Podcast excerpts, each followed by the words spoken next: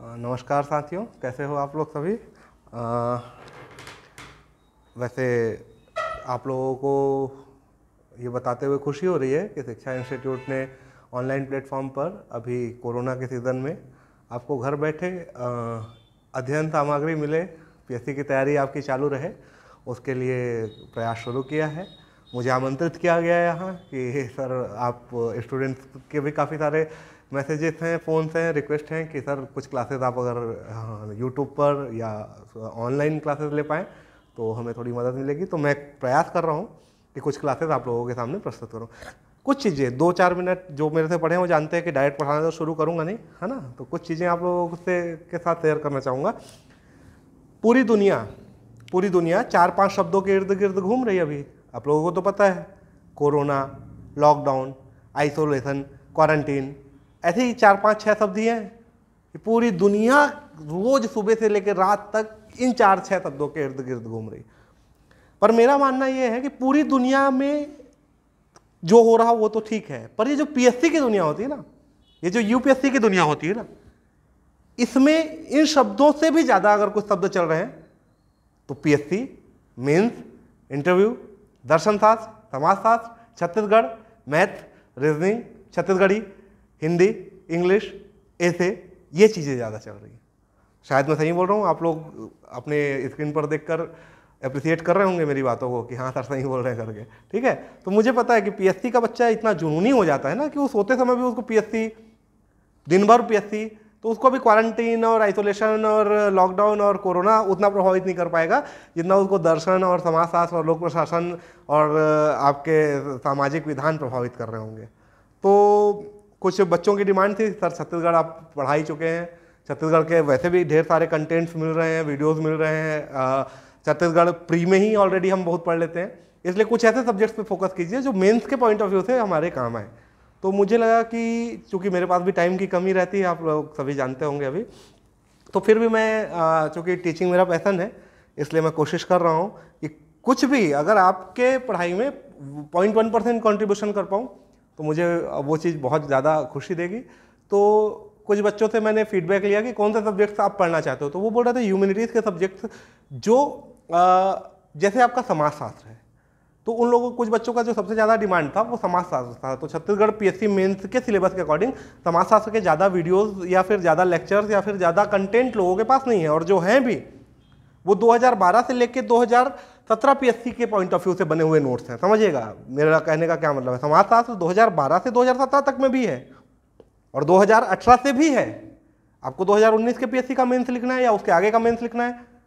तो समाजशास्त्र तो वही है सिलेबस भी वही है। तो मैं ऐसा क्यों बोल रहा हूँ कि 2012 से 2017 का समाजशास्त्र अलग है मेरी नज़र में? और 2018 से आगे का समाजशास्त्र मेरी नज़र में अलग है। आप लोगों की नज़र में भी होना चाहिए, अगर आप लोगों ने अच्छे से एनालिसिस किया हुआ है तो। अब कैसे अलग है?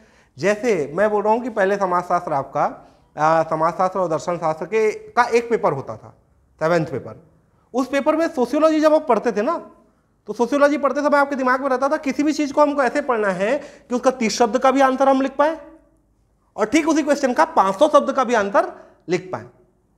तो वो स्लॉट काफ़ी लंबा होता था। मतलब हर एक टॉपिक को आपको ऐसे पढ़ना पड़ता था कि 500 शब्द के भी क्वेश्चन उस टॉपिक से आ सकते हैं। तो किसी टॉपिक को आप शॉर्ट में पढ़ के नहीं जा सकते थे। ये कमी थी। लेकिन अब जब नया सिलेबस आया है तो आप लोगों को सिलेबस तो पता होगा। सिलेबस के साथ उसका पैटर्न पता होना ज़रूरी है। जैसे सोशियोलॉजी का पेपर है। सोशियोलॉजी का पेपर आपका सेकेंड पार्ट में है। जिस भी पेपर में है, उसके सेकेंड पार्ट में सोशियोलॉजी है। सेकेंड पार्ट मतलब कितने मार्क्स का सोशियोलॉजी आएगा तो ये आपका 50 मार्क्स का सोशियोलॉजी आपका पूछा जाएगा मेंस पे। ये सभी चीज़ क्लियर होना चाहिए आपको। कितने नंबर का सोशियोलॉजी आएगा बोलने से? 50 नंबर का सोशियोलॉजी टोटल आएगा। ये बहुत सारे लोगों को पता होगा तो उनको यहाँ पे कि का पॉइंट थोड़ा सा यूजफुल नहीं लग रहा होगा यूजलेस लग रहा होगा कि सर ये तो हमको पता है, लेकिन हम ऐसा मान के चलते हैं, किसी भी क्लास को शुरू करते हैं कि बच्चा ब्लैंक है, कोरा है। उसको कुछ भी नहीं पता है। हम वहीं से शुरू कर पाते हैं। इसलिए जिनको ये यूजलेस लगे वो थोड़ा सा वीडियो को फॉरवर्ड करके आगे बढ़ जाएँ, पर देख लेने से दो मिनट में कोई आपत्ति नहीं होनी चाहिए। पचास मार्क्स के, पचास मार्क्स के आपके मेंस में सोशियोलॉजी के क्वेश्चन होंगे। ये पचास मार्क्स कैसे डिवाइडेड है, इसको समझिएगा। सोशियोलॉजी का जो पचास मार्क्स है, इसको आपको पीएससी का पूरा पैटर्न तो पता होना चाहिए मेंस का, कि पीएससी में थर्टी वर्ड्स के आंसर लिखने हैं सिक्सटी वर्ड्स के आंसर लिखने हैं हंड्रेड वर्ड्स के आंसर लिखने हैं, वन ट्वेंटी फाइव वर्ड्स के आंसर लिखने हैं और वन सेवेंटी फाइव वर्ड्स के आंसर लिखने हैं। सभी के लिए अलग अलग मार्क्स डिस्ट्रीब्यूटेड है। तो हम सबसे पहले आते हैं कि तीस शब्द के आंसर। कितने शब्द के आंसर? तीस शब्द। तो एक क्वेश्चन इस टाइप का होगा कि आपको क्वेश्चन दिया जाएगा और तीस शब्दों में उसका उत्तर आपको देना है। फिर आगे जाएँगे तो ऐसे कितने शब्दों में लिखना है आपको? साठ शब्दों में लिखना है किसी का आंसर। किसी क्वेश्चन का आंसर आपको सौ शब्द में लिखना है। किसी का आपको 125 शब्द में लिखना है, और जो लॉन्गेस्ट आंसर आप लिख सकते हो पीएससी में, वो होगा कितने का? 175 शब्द का। पर आप लोग सिलेबस को अच्छे से एनालाइज कर चुके हो, अच्छे से पढ़ चुके हो तो आप लोगों को ये पता होना चाहिए, क्योंकि ये सेकेंड स्लॉट में है सेकेंड पार्ट में है सोशियोलॉजी इसलिए यहाँ पे 175 शब्द का क्वेश्चन नहीं है। मतलब सोशियोलॉजी में जो सबसे मैक्सिमम शब्द हो सकते हैं, जो सबसे बड़ा आंसर होगा, वो आप कितने में लिख पाओगे? 125 शब्द का आंसर आपको मैक्सिमम लिखना है। आपका माइंडसेट चेंज होना चाहिए, समझ रहे हो? आप क्या कर रहे हो 2012 से लेकर 2018 तक का अनसॉल्व पेपर रखे हुए पीएससी का। तो जब आप उसके अकॉर्डिंग सोशियोलॉजी को देखोगे तो सोशियोलॉजी के डिमांड में 250 शब्द का क्वेश्चन भी था 500 शब्द का क्वेश्चन भी था 2017 तक में। लेकिन आज मैक्सिमम शब्द कितने हैं? 125 समझ रहे हो आपको क्या करना है? समझा रहा हूँ। 125 शब्द का मैक्सिमम है। मतलब सोशियोलॉजी में चार टाइप के क्वेश्चन आएँगे 30 शब्द के 60 शब्द के, सौ शब्द के 125 शब्द के। क्लियर है? जो 30 शब्द का क्वेश्चन होगा, उसमें पर क्वेश्चन कितने मार्क्स होंगे? दो। और ये टोटल इनका नंबर रहेगा आपका छह। कितने प्रश्न आएँगे? तीस नंबर तीस शब्द के छह प्रश्न आएँगे। जो साठ शब्द का प्रश्न रहेगा, उसमें एक प्रश्न का मार्क्स होगा चार, और टोटल प्रश्न कितने आएँगे? तीन। जो सौ शब्द का रहेगा उसमें एक क्वेश्चन रहेगा आठ नंबर का और ऐसे आपके दो प्रश्न आएँगे और 125 शब्द का जो रहेगा उसके 10 मार्क्स रहेंगे और ऐसा आपका एक प्रश्न आएगा। तो यहाँ पे देखते जाइए, छह दूनी बारह, चार तिया बारह, आठ दूनी सोलह और ये दस। तो बारह बारह चौबीस, दस छत्तीस, दस पचास। यहाँ पे हिसाब किताब क्लियर हुआ? पचास मार्क्स का सोशियोलॉजी आएगा और ये आपके होते हैं पचास। सोशियोलॉजी क्या है, क्या पढ़ना है तो दुर्खी, इससे पहले ये जानना ज़रूरी है। आप यहाँ पे अगर स्ट्रांग हैं, तब आपकी पूरी पढ़ाई में ये चीज़ें आपको बहुत ज़्यादा सपोर्ट करेंगे। आपको यही चीज़ नहीं पता है, आप किसी भी चीज़ को बिना सिर पैर का पढ़े पढ़े हो। ये कोई मतलब नहीं जब भी आप सोशियोलॉजी पढ़ोगे, आपके दिमाग में ये होना चाहिए कि कैसे सोशियोलॉजी में क्वेश्चन आएँगे। तीस शब्द के क्वेश्चन आएँगे, साठ शब्द के क्वेश्चन आएँगे, सौ शब्द के, एक सौ पच्चीस शब्द के क्वेश्चन आएँगे। आप किसी टॉपिक के ऊपर पीएचडी कर डालें। समाजशास्त्र का जो सिलेबस है ना, उस सिलेबस को यूपीएससी का जो सोशियोलॉजी ऑप्शनल है उसका थर्टी परसेंट, फोर्टी परसेंट बोला जाता है। समझ रहे हैं? कि जो आपके टॉपिक के हेडिंग्स हैं ना, उनको आप जितना डिटेल में पढ़ोगे, कम है। डिटेल करने की कोई सीमा नहीं है। आप Pandey sir doctor S S Pandey Shiksha institute से जुड़े हैं, दीक्षांत आई चलाते हैं। समाजशास्त्र के पूरे भारत में सबसे बड़े शिक्षक हैं। हम उनको कई बार बुला चुके हैं क्लासेस के लिए। आप उनसे जब सिलेबस दिखाएँगे तो पूछेंगे, सर, ये सोशियोलॉजी कितने दिन में होगा? तो बोलते हैं, डेढ़ महीना लगेगा। क्योंकि वो टॉपिक लिख दिया, लेकिन वो टॉपिक अपने आप में एक ग्रंथ है। क्योंकि वो यूपीएससी के पॉइंट ऑफ़ व्यू से सोच रहे हैं। हमको पचास नंबर के लिए सोशियोलॉजी पढ़ना है क्लियर है? कितने नंबर के लिए? पचास नंबर के लिए सोशियोलॉजी पढ़ना है। तो हमको ये ध्यान रखना है कि सोशियोलॉजी में मैक्सिमम कोई भी आंसर हमको कितने में लिखना है तो 125 शब्द में लिखना है। ये चीज़ें क्लियर होंगी। अब अपन देखते हैं कि अब हमारा सोशियोलॉजी पढ़ने का तरीका कैसा होना चाहिए। तो मैं वो, जब आपको क्लियर कर चुका कि 125 शब्द का मैक्सिमम प्रश्न लिखना है, छह प्रश्न हमारे छोटे रहेंगे दो नंबर के फिर आपके तीन प्रश्न, चार नंबर के छोटे ही प्रश्न है, सौ शब्द भी छोटा ही प्रश्न है, ये भी आपका दो प्रश्न रहेंगे। एक क्वेश्चन एक सौ पच्चीस नंबर का, वो भी बड़ा प्रश्न नहीं है, मध्यम प्रश्न है। तो हमको सोशियोलॉजी का हर टॉपिक को ऐसा तैयार करना है कि हर चीज़ का हम मतलब जिस्ट बना लें। हर चीज़ का निचोड़ जाने हम। हमको बहुत ज़्यादा कंटेंट की आवश्यकता सोशियोलॉजी में नहीं पड़ेगी। इसलिए सोशियोलॉजी में बहुत मोटी किताबें, बहुत बड़े बड़े नोट्स और बहुत लंबे लंबे लेक्चर्स की ज़रूरत हमको नहीं है। सोशियोलॉजी को पढ़ने के लिए मुझे लगता है कि कुछ हद तक मैं आप लोगों की अगर मदद कर पाया तो आप लोग ये वीडियो देखिए। इस वीडियो के बाद अगर आपको समझ में आता है तो आप फिर उसका फीडबैक मुझे बताइएगा।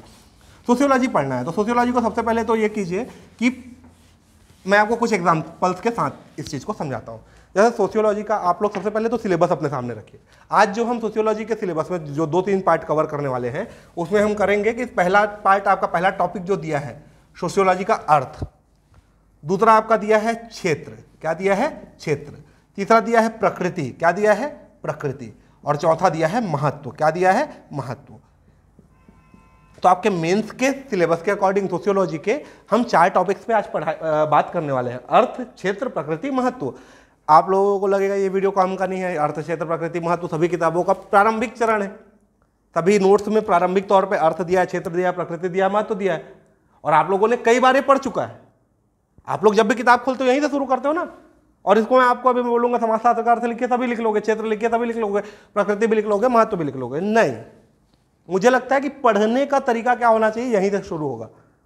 हम जिस विषय को जिस तरीके से पढ़ना शुरू करते हैं, हम खत्म भी उसी तरीके से करते हैं। तो अपन आएँगे समाज समाजशास्त्र का अर्थ क्या है? सीधा सा बात है, समाजशास्त्र का अर्थ तो हम ह्यूमिनिटीज़ के सब्जेक्ट्स को, जैसे समाजशास्त्र बीए और एमए में भी होता है है ना? कि समाजशास्त्र लोग बीए पढ़ते हैं एमए पढ़ते हैं। स्कूल में भी जो लोग आर्ट्स लिए होंगे इलेवन ट्वेल्थ में, या चलिए सब एट्थ तक तो सभी पढ़े हैं टेंथ तक तो सभी पढ़े हैं। टेंथ तक सोशल स्टडीज़ करके, सामाजिक विज्ञान करके विषय अपन पढ़ते थे। हमारी आदत होती है। जो भी मानविकी विषय होते हैं ह्यूमिनिटीज़ के सब्जेक्ट होते हैं, उनमें हमको लगता है ऐसा कोई प्रश्न नहीं आएगा जो हमसे नहीं बनेगा। मतलब जैसा भी प्रश्न आए, उत्तर तो हम लिख ही देंगे। साइंस में ये चीज़ नहीं है। साइंस में किरचाफ लाभ अगर आपको पता है तो लिखोगे, नहीं तो न्यूटन का लॉ तो नहीं लिख सकते ना वहाँ पे। तो साइंस वाला बच्चा एक्यूरेसी के साथ पढ़ने का कोशिश करता है कि नहीं भाई मतलब किरचाफ ला है तो वही मेरे को पढ़ना है। जबकि आर्ट्स वाले बच्चे के पढ़ने का तरीका थोड़ा सा चेंज होता है कि यार यार थोड़ा सा जान के उसका फेंक के आना है? समझ गए ना? बीए वाले बच्चे क्या करते हैं? समाज शास्त्री विद्वान एडम गिलक्रिस्ट क्योंकि बीए का पेपर से एक ऐसी होता है कि एडम गिलक्रिस्ट नामक विद्वान ने कहा क्रिकेटर का नाम लिख के आ गए। साइकिल के पार्ट्स का नाम लिख के आ गए, professor Handel, professor Chan, professor आपका स्टैंड, है ना? तो ऐसा टाइम रहता नहीं, प्रोफेसर के पास, वो चेक कर लेते हैं, आपको नंबर मिल जाता है और आपका वही धारणा यहाँ बन आता है कि समाजशास्त्र में पढ़ने क्या ज़रूरत है यार? फेंक के आना है तो पहला चीज़ तो मैं आपको पहले जो समझाया, उसमें फेंकने की संभावना बिल्कुल नहीं है। वन मैक्सिमम वर्ल्ड लिमिट है। मतलब आपके पास बिल्कुल भी संभावना नहीं है इधर उधर की बात लिखने का। To the point, to the point अंदर लिखेंगे, आपको मार्क्स मिलेंगे। और टू द पॉइंट हमको पढ़ना पढ़ना ही है। हम क्यों इधर उधर की चीज़ों को पढ़ें? हम क्यों अनावश्यक चीज़ों को पढ़ें? अर्थ, समाजशास्त्र का अर्थ। जब आप किताबें खोलेंगे यूपीएससी के नोट्स खोलेंगे तो समाजशास्त्र का अर्थ दस पेज में लिखा गया है। कितने पेज में लिखा गया है? दस पेज में। लेकिन आप अब एक स्टूडेंट के तौर पर एनालाइज कीजिए कि समाजशास्त्र का अर्थ, ये क्वेश्चन आने की संभावना है क्या? आ सकता है, पर कम संभावना है, पर आ सकता है, ठीक है। तो आ सकता है, कितने मार्क्स में आ सकता है?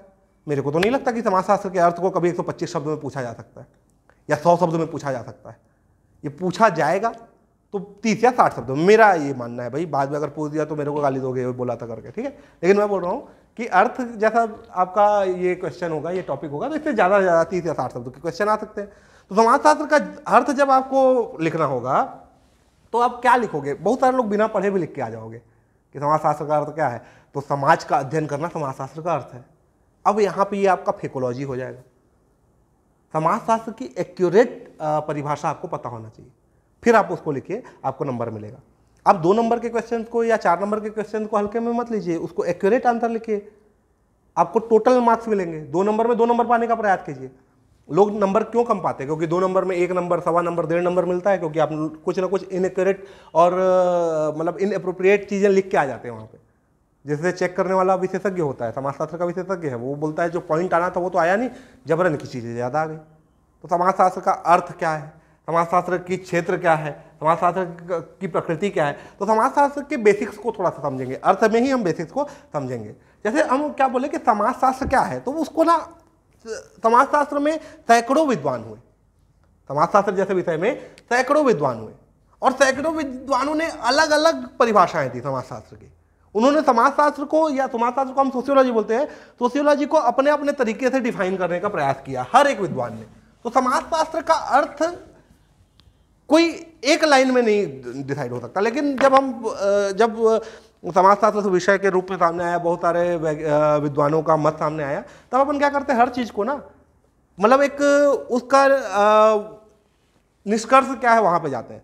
तो समाजशास्त्र के अर्थ के बारे में अलग अलग विद्वानों ने अलग, ये विद्वान जब मैं बोल रहा हूँ तो आप सोच रहे होगे कि भाई ये विद्वानों की परंपरा कहाँ से शुरू हुई?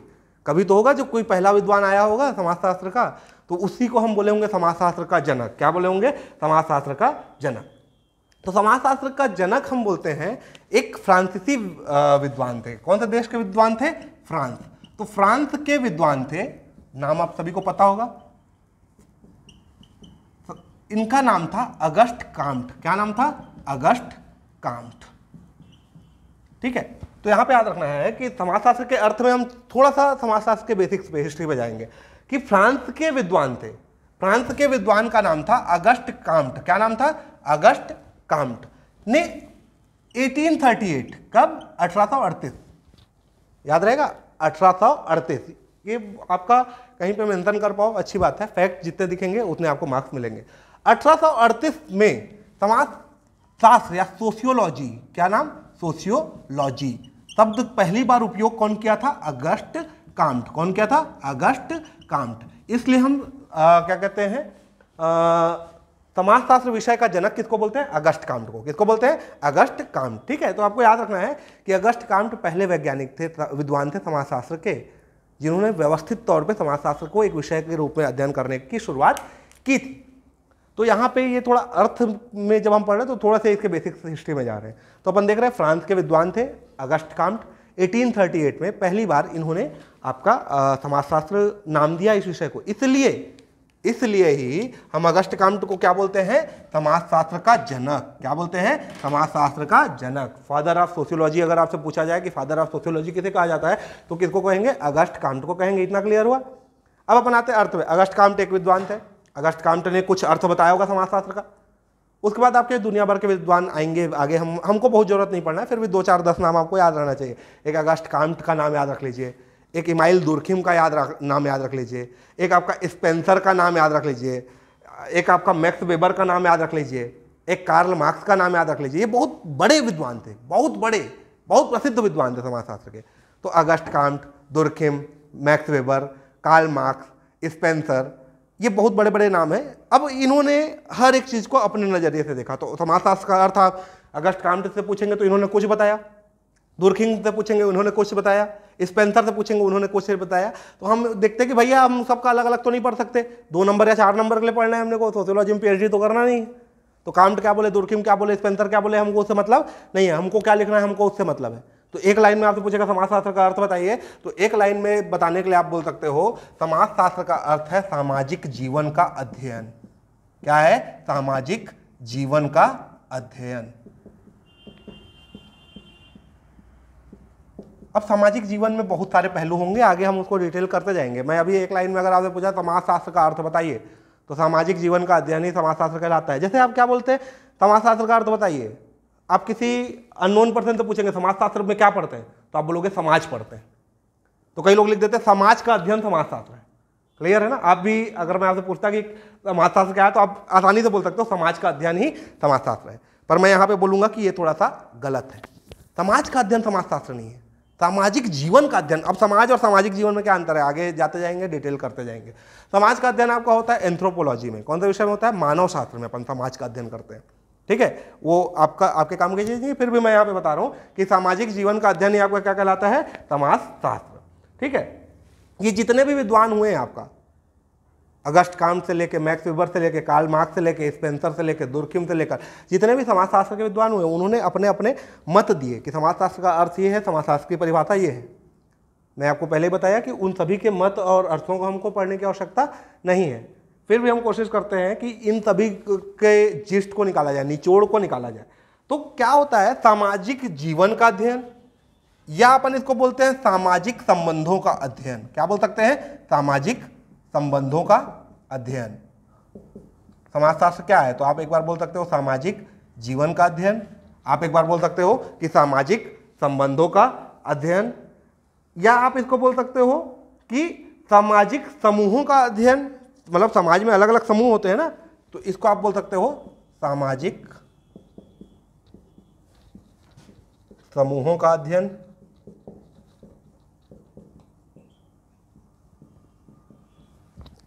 या इसको आप बोल सकते हो सामाजिक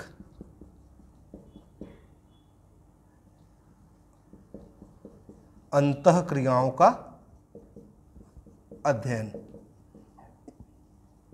ये तीन चार टाइप की का परिभाषा हो सकती है, अर्थ को तीन चार टाइप से बता सकते हैं। आपको जो सूटेबल लगे, आप तीनों चारों याद रख लीजिए।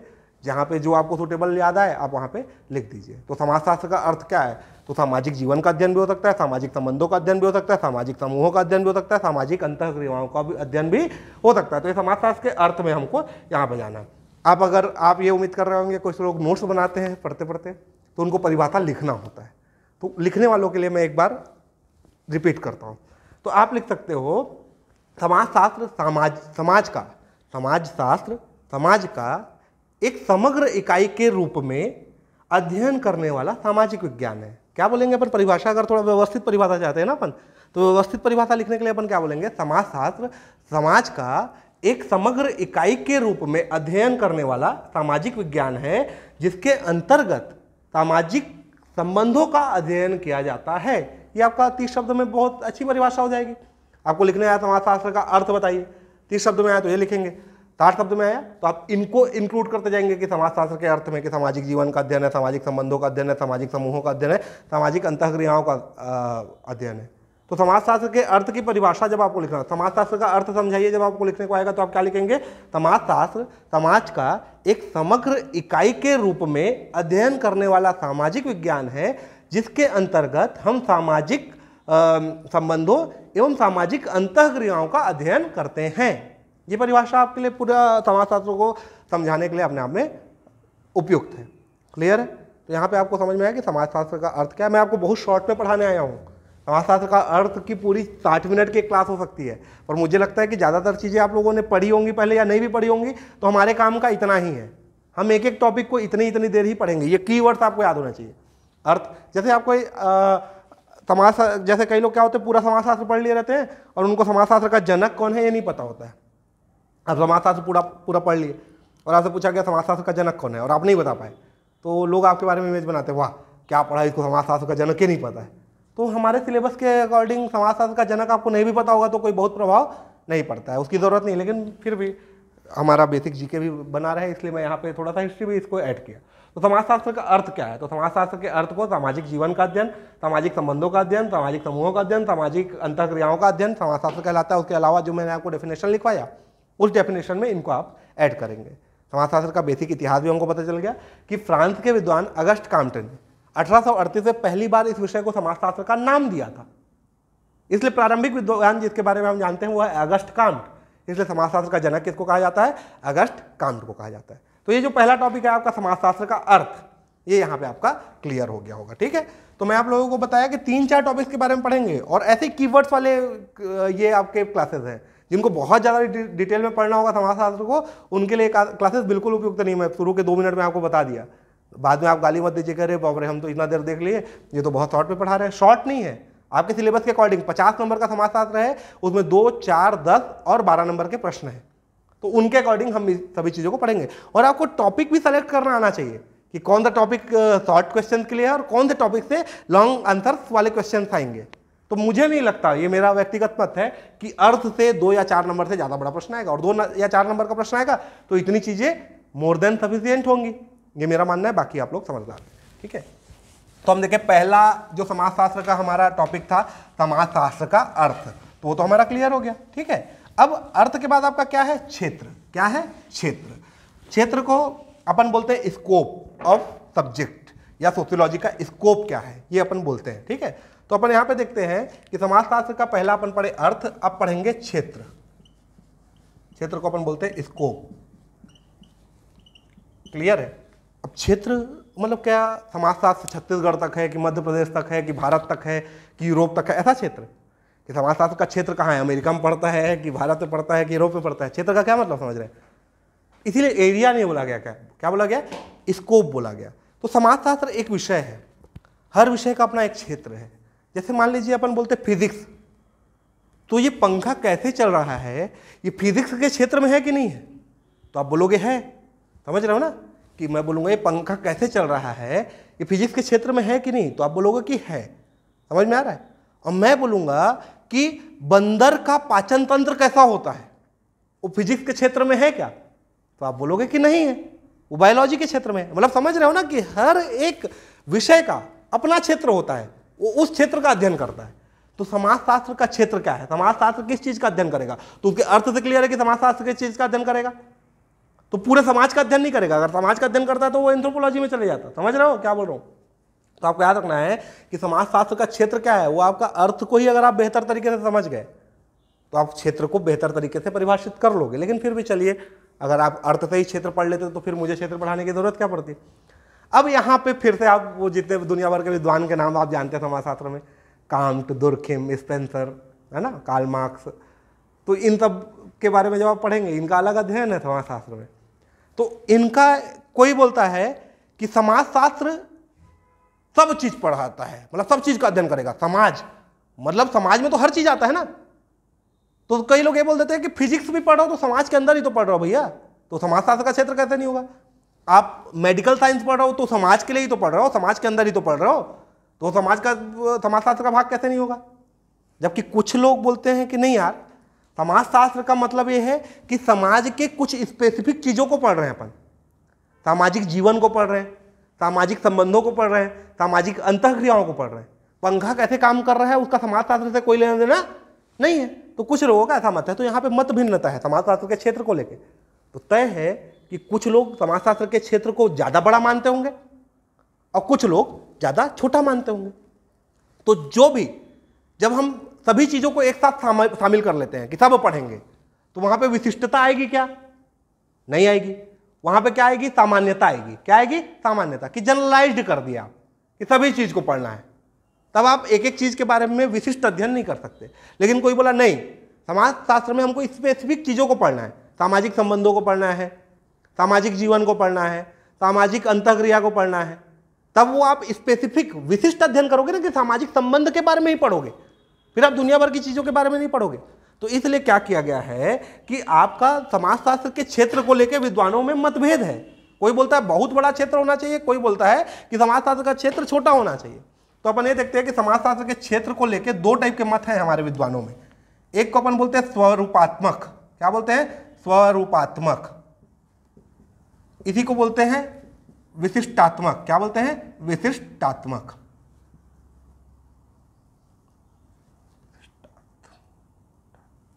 विशिष्टात्मक क्लियर तो समाजशास्त्र का स्वरूप क्या है? यह क्षेत्र कैसा होगा? तो उसको अलग अलग विद्वान अलग अलग मत में रखे हैं। इसको अपन बोलते हैं स्वरूपात्मक या विशिष्टात्मक मत। और जो दूसरा वाला मत है, उसको अपन बोलते हैं समन्वयात्मक। क्या बोलते हैं? समन्वयात्मक। समन्वय से बना है समन्वयात्मक। दोनों का अपन समझेंगे। तो समन्वयात्मक मत या संप्रदाय। ये दोनों को मत या संप्रदाय बोलते हैं। तो आपसे पूछा जाएगा कि समाजशास्त्र का क्षेत्र क्या है? तो आप अगस्त कांट और दुर्खिम से तो कम समाजशास्त्र जानते हो ना। तो आप अपने से निर्धारित नहीं करेंगे। जो पहले के विद्वानों ने पढ़ा के गया है हम उसका निष्कर्ष निकालने का कोशिश करेंगे, उसका एनालाइज हम करेंगे, उस उस चीज़ को एनालाइज हम करेंगे कि समाजशास्त्र का क्षेत्र क्या होना चाहिए। तो पहले चीज़ तो याद रखिए कि क्षेत्र के समाजशास्त्र का क्षेत्र क्या होगा? उसके संबंध में दो मत प्रचलित हैं। कुछ विद्वान बोलते हैं कि स्वरूपात्मक या विशिष्टात्मक मत होना चाहिए। अब यहाँ पे मैं आपको पहले बताया, स्वरूपात्मक या विशिष्टात्मक मतलब क्या है? कि समाजशास्त्र में कुछ सीमित क्षेत्रों का अध्ययन किया जाए। कि सामाजिक नियम क्या होते हैं, सामाजिक संबंध क्या होते हैं, सामाजिक जीवन कैसा होता है, सामाजिक अंतक्रिया क्या है, बस इन्हीं चीज़ों का अध्ययन करना ही समाजशास्त्र है। मतलब वो दुनिया भर की चीज़ें नहीं पढ़ना है, बोलते हैं कि पंखा कैसे चल रहा है, बिजली कैसे चल रहा है कोयले का उत्पादन कैसे हो रहा है, इसको इसका समाजशास्त्र में कोई लेना देना नहीं है, वो बोलते हैं। केवल समाजशास्त्र में सामाजिक संबंधों का, सामाजिक नियमों का सामाजिक अंत क्रियाओं का मतलब है बोलते हैं। तो इनका क्षेत्र क्या होगा? सीमित होगा। लेकिन कम कंटेंट होने के कारण वो हर चीज़ को क्या करेंगे? विशिष्ट तौर पे पढ़ेंगे ना। हर चीज़ चीज़ों का स्पेशलाइज्ड अध्ययन करेंगे ना। तो इनका मत क्या कहला जाएगा? ये समाजशास्त्र के स्वरूप पे बल देते हैं। किस पे बल देते हैं? स्वरूप पे। इसलिए वो विशिष्ट अध्ययन करते हैं। तो स्वरूपात्मक शब्द क्यों आया? विशिष्टात्मक शब्द क्यों आया? ये क्लियर है। तो समाजशास्त्र को क्षेत्र को लेके दो टाइप की अवधारणा है। पहली अवधारणा जो समाजशास्त्र के क्षेत्र को सीमित मानते हैं, उसमें अपन क्या देखते हैं, उस मत को क्या बोला गया है? स्वरूपात्मक मत या विशिष्टात्मक मत। याद रखना है कि इसका जो क्षेत्र है, वो काफ़ी सीमित होता है, ठीक है? तो ये सीमित क्षेत्र का अध्ययन करते हैं।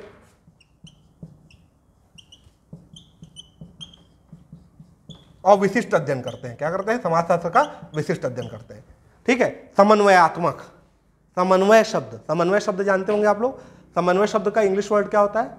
कोऑर्डिनेशन क्या होता है? कोऑर्डिनेशन ठीक है समन्वय क्यों नाम दिए? समन्वयात्मक क्यों नाम दिए? कोऑर्डिनेशन शब्द क्यों आया? कोऑर्डिनेशन कब होता है? आप अपने अकेले में कोऑर्डिनेशन करते हो क्या कभी? नहीं कोऑर्डिनेशन तभी होगा जब एक से ज़्यादा इकाइयाँ होंगी। समझ रहे हो ना? समन्वय कब होता है? जब बहुत सारी चीज़ों को मिला के हमको व्यवस्थित ढंग से करना हो, तब समन्वय की आवश्यकता होती है ना? तो समाजशास्त्र में अगर आप केवल सीमित क्षेत्र को पढ़ते केवल कुछ चीज़ों का विशिष्ट अध्ययन करते हैं तो समन्वय की आवश्यकता नहीं है। समन्वयात्मक शब्द इसीलिए आया कि समाजशास्त्र को दुनिया भर के अलग विषयों को शामिल करके पढ़ना है। इतिहास भी समाजशास्त्र में पढ़ना है मानव शास्त्र भी समाजशास्त्र में पढ़ना है, भूगोल भी समाजशास्त्र में पढ़ना है इकोनॉमिक्स भी समाजशास्त्र में पढ़ना है। तो बहुत सारे विषयों को जब शामिल करोगे तो किस चीज़ की ज़रूरत पड़ेगी? समन्वयात्मक। तो अपन क्या बोल रहे हैं कि दो टाइप के मत है। एक बोलता है कि हर एक चीज़ समाजशास्त्र है, वो मत क्या कहलाएगा? समन्वयात्मक। और एक कहता है कि समाजशास्त्र में हमको तीन चार स्पेसिफिक चीज़ों को पढ़ना है। वो क्या कहलाएगा? स्वरूपात्मक क्या विशिष्टात्मक। तो इन दोनों में अंतर क्या है? कि ये इसका क्षेत्र क्या होगा? समन्वयात्मक का क्षेत्र क्या होगा? विस्तृत होगा। क्या होगा? विस्तृत होगा। और ये समान, समाजशास्त्र को एक विशिष्ट विज्ञान बनाना चाहेगा या सामान्य विज्ञान बनाना चाहेगा? ये क्या करेगा? समाजशास्त्र को एक विशिष्ट विज्ञान की तरह पढ़ना चाहता है। और ये क्या करना चाहेगा? समाजशास्त्र को एक सामान्य विज्ञान की तरह पढ़ना चाहता है। क्लियर है? तो समाजशास्त्र के क्षेत्र को लेके हमारे पास दो मत हैं। एक मत है आपका स्वरूपात्मक या विशिष्टात्मक मत और दूसरा मत क्या है आपके पास? समन्वयात्मक मत। क्लियर है? तो इन दोनों मतों की विशेषता क्लियर है? इन मत, दोनों मतों के बारे में क्लियर हो गया? क्या आपसे पूछेगा कि समाजशास्त्र के क्षेत्र को लेकर या समाजशास्त्र के क्षेत्र के संबंध में स्वरूपात्मक मत को समझाइए या विशिष्टात्मक मत को समझाइए? प्रश्न हो सकता है ना दो या चार नंबर का? या दूसरा प्रश्न हो सकता है कि समाजशास्त्र के क्षेत्र को समझाइए। क्षेत्र को समझाना मतलब दोनों को आपको लिखना पड़ेगा दोनों के बारे में बताना पड़ेगा। जब आपको समाजशास्त्र के आ, इन दोनों मत से किसी के बारे में स्पेसिफिक पूछ दिया कि समाजशास्त्र के स्वरूपात समन्वयात्मक मत को समझाइए तो आप लिख लेंगे ना समन्वयात्मक मत क्या है? तो समन्वयात्मक मत क्या है? ज़्यादा ब्रॉड है। ये समाजशास्त्र में ज़्यादा से ज़्यादा चीज़ों को शामिल करता है। इसलिए इसका क्षेत्र विस्तृत हो जाता है। और समाजशास्त्र को कैसा विज्ञान बनाना चाहता है ये? सामान्य विज्ञान। कैसा बनाना चाहता है? सामान्य विज्ञान बनाना चाहता है। क्लियर है? इतना समझ में आया? प्रकृति को लेकर जब अपन अन्य विज्ञानों से इसका संबंध, आगे एक टॉपिक है कि समाजशास्त्र का अन्य विज्ञानों से संबंध, तब प्रकृति को वहाँ पे डिस्कस करेंगे अपन, जो तीसरा टॉपिक हमारे पास है। यहाँ पे हमारे दो टॉपिक खत्म हुए। पहला टॉपिक था समाजशास्त्र का अर्थ, और दूसरा टॉपिक था समाजशास्त्र का क्षेत्र। किसी को कोई डाउट तो आप नीचे कमेंट कीजिए, हम आपको उसका लिंक भेजेंगे। यहाँ तक आपका क्लियर हुआ? अब ये देखिए आपका ये हो गए आपके दो टॉपिक तीसरा टॉपिक होता है समाजशास्त्र का महत्व. ये मोस्ट कॉमन टॉपिक है, इसको आपको अपने से लिखना चाहिए. लेकिन अपने से लिखने के लिए आपको इस विषय को जानना पड़ेगा ना, इस विषय का प्रभाव क्या है, इस विषय की आवश्यकता क्यों है? वहाँ पे जाइए कि इस विषय की आवश्यकता क्यों है? मैं बोल रहा हूँ कि समाजशास्त्र के अध्ययन का महत्व क्या है? ये समझने का सबसे प्रैक्टिकल तरीका क्या है पता है? आप तुलना कीजिए. अमेरिका के प्रशासन में और भारत के प्रशासन में. आप तुलना कीजिए एक बार. आप डिप्टी कलेक्टर बन रहे हैं, आप आई बन रहे हैं, आप ब्यूरोक्रेट बन रहे हैं कोई भी तो आपको ये देखना है कि आपको ये सब क्यों पढ़ाने की आवश्यकता है? तो भारत जैसा देश और अमेरिका जैसा देश, क्या दोनों अपने देश को चलाने के लिए सेम प्लानिंग के साथ चलते हैं? सेम नियम कानून के साथ चलते हैं? दोनों की योजनाएँ एक टाइप की होती हैं? या विश्व में जो भी एक सौ बयानबे एक सौ चौरानवे देश है सभी का नियोजन अलग है ना? सभी की आवश्यकताएँ अलग है ना? सभी का शासन करने का तरीका अलग है ना। लेकिन तभी का उद्देश्य तो एक ही है ना। ज़्यादा से ज़्यादा जनता का हित। लेकिन भाई, अमेरिकी जनता के हित के लिए जो कार्यक्रम चलने चाहिए, मान लीजिए अमेरिका में नब्बे, पंचानवे प्रतिशत लोग गरीबी रेखा से ऊपर है या आप अमीर लोग हैं तो क्या उनको एक रुपये किलो का चावल की ज़रूरत पड़ेगी? नहीं पड़ेगी। उनके लिए उद्योगों को बढ़ावा देने का ज़्यादा वो है। अब भारत में आप बोलोगे उद्योग को बस चलाऊँगा तो आपको तो एक रुपये किलो का चावल का योजना भी ज़रूरी है ना? तो ये आप कैसे समझेंगे कि देश को चलाने के लिए क्या चीज़ें ज़रूरी है? जब आप देश में निवास करने वाले समाज को समझेंगे, तब आप देश में योजनाएँ क्या चलानी चाहिए? देश का, आपका प्लानिंग क्या होना चाहिए देश को आगे बढ़ाने के लिए? तब आप ज़्यादा बेहतर तरीके से समझेंगे। क्लियर हो रहा है? समझ रहे हो ना कि महत्व क्या है? तो महत्व में कुछ कुछ पॉइंट्स आपके होंगे कि भाई, भारत जैसे विकासशील देश में समाजशास्त्र का महत्व और ज़्यादा है। अमेरिका तो विकसित देश है, ठीक है? रसिया तो विकसित देश है, ब्रिटेन तो विकसित देश है। इनके इनके यहाँ सरकारों के लिए करने के लिए बहुत कुछ नहीं बचा। मतलब सरकार ने लोगों को इस स्टेटस में पहुँचा दिया है कि हाँ सभी का जीवन काफ़ी खुशहाल है। भारत एक विकासशील देश है, बहुत बड़ी जनसंख्या वाला देश है और बहुत ज़्यादा भिन्नात्मक समाज वाला देश है। बोलते हैं ना, अनेकता में एकता, भारत की विशेषता, इतनी ज़्यादा भिन्नता है भारत में। आप अपने आजू बाजू देखिएगा, आपका दोस्त कोई ब्राह्मण है उसका समाज, सामाजिक कल्चर अलग है। कोई बनिया है, उसका सामाजिक कल्चर अलग है। कोई ट्राइब से है, उसका सामाजिक कल्चर अलग है। कोई शेड्यूल कास्ट से है, उसका सामाजिक कल्चर अलग है। तो आप देखिए अलग अलग समाजों में अलग अलग कल्चर है। उनकी अलग अलग विशेषताएँ हैं, उनकी अलग अलग आवश्यकताएँ हैं। इसलिए भारत जैसे विकासशील देश में और बहुत बड़ी जनसंख्या वाले देश में और बहुत विस्तृत समाज है हमारा, बहुत भिन्नात्मक समाज है। ऐसे देश में समाजशास्त्र का महत्व और बढ़ जाता है। क्योंकि जब समाजों का अध्ययन होगा, तब उनकी समस्याएँ सामने आएँगी। तब उनकी आवश्यकताएँ सामने आएगी। तब शासन बेहतर तरीके से उनके लिए योजनाएँ और नियोजन कर पाएगा। क्लियर हो रहा है? तो भारत जैसे विकासशील देश में तो और ज़्यादा हमारे पास स्कोप है ना? तो अपन ये देखते हैं कि आपका समाजशास्त्र की, का महत्व क्या है? तो समाजशास्त्र की के महत्व में आपको ये लिखना है कि आपका संपूर्ण मानव समाज के बारे में वैज्ञानिक जानकारी मिलती है। मैं शॉर्ट में लिखूँगा आप लोग उसको। अपने नोट्स में भले लिख लेंगे। संपूर्ण मानव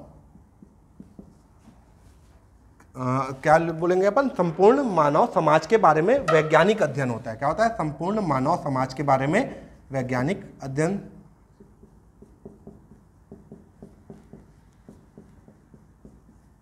आपसे क्या पूछा गया है? समाजशास्त्र का महत्व। तो आप क्या लिख रहे हैं?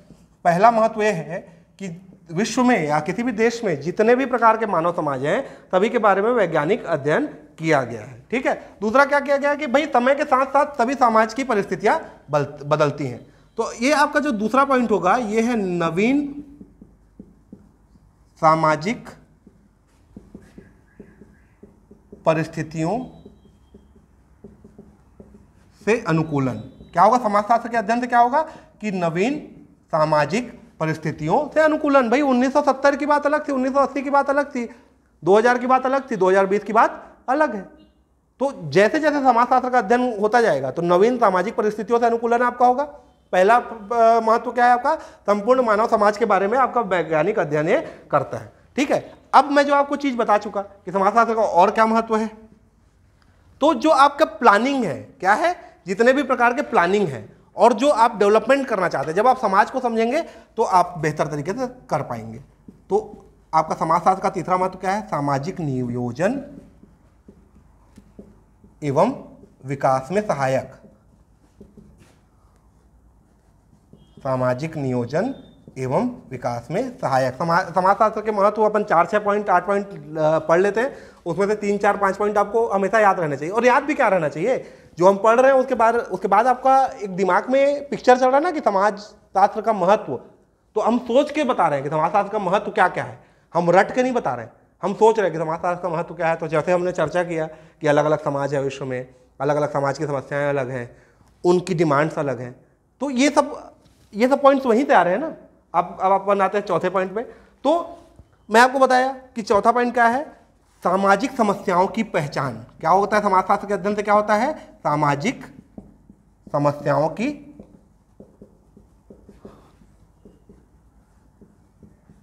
पहचान। और पहचान बस करना उपलब्धि नहीं है। पहचान करके हम उसका क्या करते हैं? उन्मूलन। क्या करते हैं? उन्मूलन। उनको रेक्टिफाई करते हैं। क्लियर हुआ? चार चीज़ें हुई। समाजशास्त्र के अध्ययन के महत्व में चार पॉइंट आपके पास क्लियर है। आपका पांचवा पॉइंट क्या है?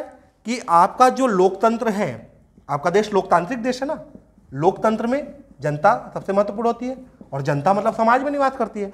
तो लोकतंत्र को सफल बनाने में सहायक। लोकतंत्र सफल आपका तब होगा जब लोकतंत्र में बैठी हुई सत्ता समाज को समझे। समाज के बारे में जाने। तो समाज को समझने और जानने के लिए क्या चाहिए? समाजशास्त्र चाहिए। क्या चाहिए? समाजशास्त्र। और समाजशास्त्र का अध्ययन चाहिए। तो अपन क्या बोल रहे हैं? लोकतंत्र को सफल बनाने में सहायक।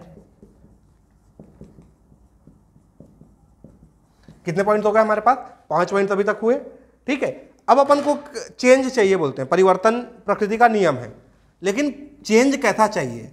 चेंज मतलब एक पॉजिटिव चेंज भी होता है, एक निगेटिव चेंज भी होता है। हम आदि मानव से आज सभ्य मानव बने सभ्य मानव से फिर आदि मानव बन सकते हैं। वही तो चेंज है ना। लेकिन चेंज कैसा होना चाहिए? तो हम पॉजिटिव चेंज चाहेंगे ना हमेशा। तो परिवर्तन का स्वरूप क्या होना चाहिए? उसका निर्धारण हम समाजशास्त्र का अध्ययन करके कर सकते हैं। तो परिवर्तन के स्वरूप के निर्धारण में सहायक। समझ रहे हैं आप लोग बात को? केवल रटना नहीं है इसको लिख के। रटने का कोशिश मत कीजिए, जो भी बात अपन लिख रहे हैं, जो भी पॉइंट अपन यहाँ पे बता रहे हैं, उसका आपको तर्क बता रहे हैं कि ऐसा क्यों है। सामाजिक परिवर्तन होना चाहिए, पर परिवर्तन का स्वरूप क्या होना चाहिए, वो आप तभी बेहतर तरीके से निर्धारित कर पाएँगे जब आप समाजशास्त्र को जानते हैं, समाजशास्त्र को आप पढ़ते हैं, ठीक है? समाजशास्त्र का जब आप अध्ययन करते हैं ना तो आप समाजशास्त्र को बहुत अच्छे से, आप क्रमबद्ध तरीके से पढ़ते हैं। तो समाजशास्त्र पढ़ते पढ़ते एक समाजशास्त्री, एक समाज का अध्ययन करते करते बता देता है कि इस समाज में भविष्य में क्या समस्याएँ आ सकती हैं। तो यहाँ पे सबसे अच्छी बात क्या है कि भावी समस्याओं की पहचान एवं निवारण के उपाय जब आप समाजशास्त्र पढ़ रहे हैं तो भावी समस्याओं की पहचान कर सकते हैं और उसके निवारण के उपाय कर सकते हैं। ठीक है? और बहुत सारे आपके क्या होते हैं? सामाजिक विधान जो समाज से प्रत्यक्ष जुड़े होते हैं तो उनके सामाजिक विधान, विधानों के निर्माण में सहायक। क्या है? सामाजिक विधानों के निर्माण में सहायक। ये आपके समाजशास्त्र के आठ पॉइंट्स अपन, समाजशास्त्र के महत्व पे। आठ पॉइंट्स यहाँ पे आपको बताए हमने। अभी आठ पॉइंट्स रटने की कोशिश मत कीजिए। मुझे लगता है ज़रूरत भी नहीं पड़ेगी। यदि आप समझ रहे हैं, इस वीडियो को ध्यान से पढ़ रहे हैं